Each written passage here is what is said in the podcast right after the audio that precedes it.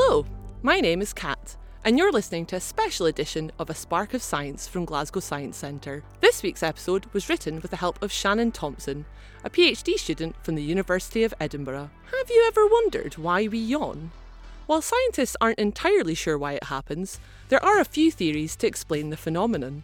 Previously, the most popular theory was that people yawn to get more oxygen into the body. However, this theory didn't stick as it was found that people are just as likely to yawn in air containing lots of oxygen. Now, the most scientifically supported theory is that yawning regulates the temperature of the brain, as inhaling air helps cool down this energetic organ.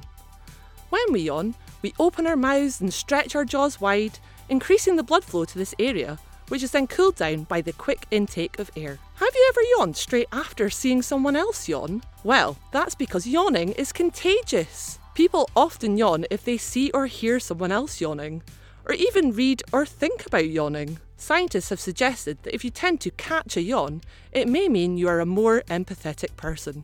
It's been suggested that yawning is a form of empathising with people experiencing certain feelings, such as stress, anxiety, tiredness, or boredom. Studies have also shown that it's not just humans who catch a good old yawn.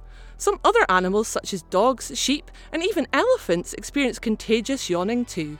Even listening to someone talking about yawning can make you yawn. How many times did you yawn while listening to this episode? Thanks for listening to A Spark of Science brought to you by Glasgow Science Centre. As an educational charity, we want to keep everyone inspired with science.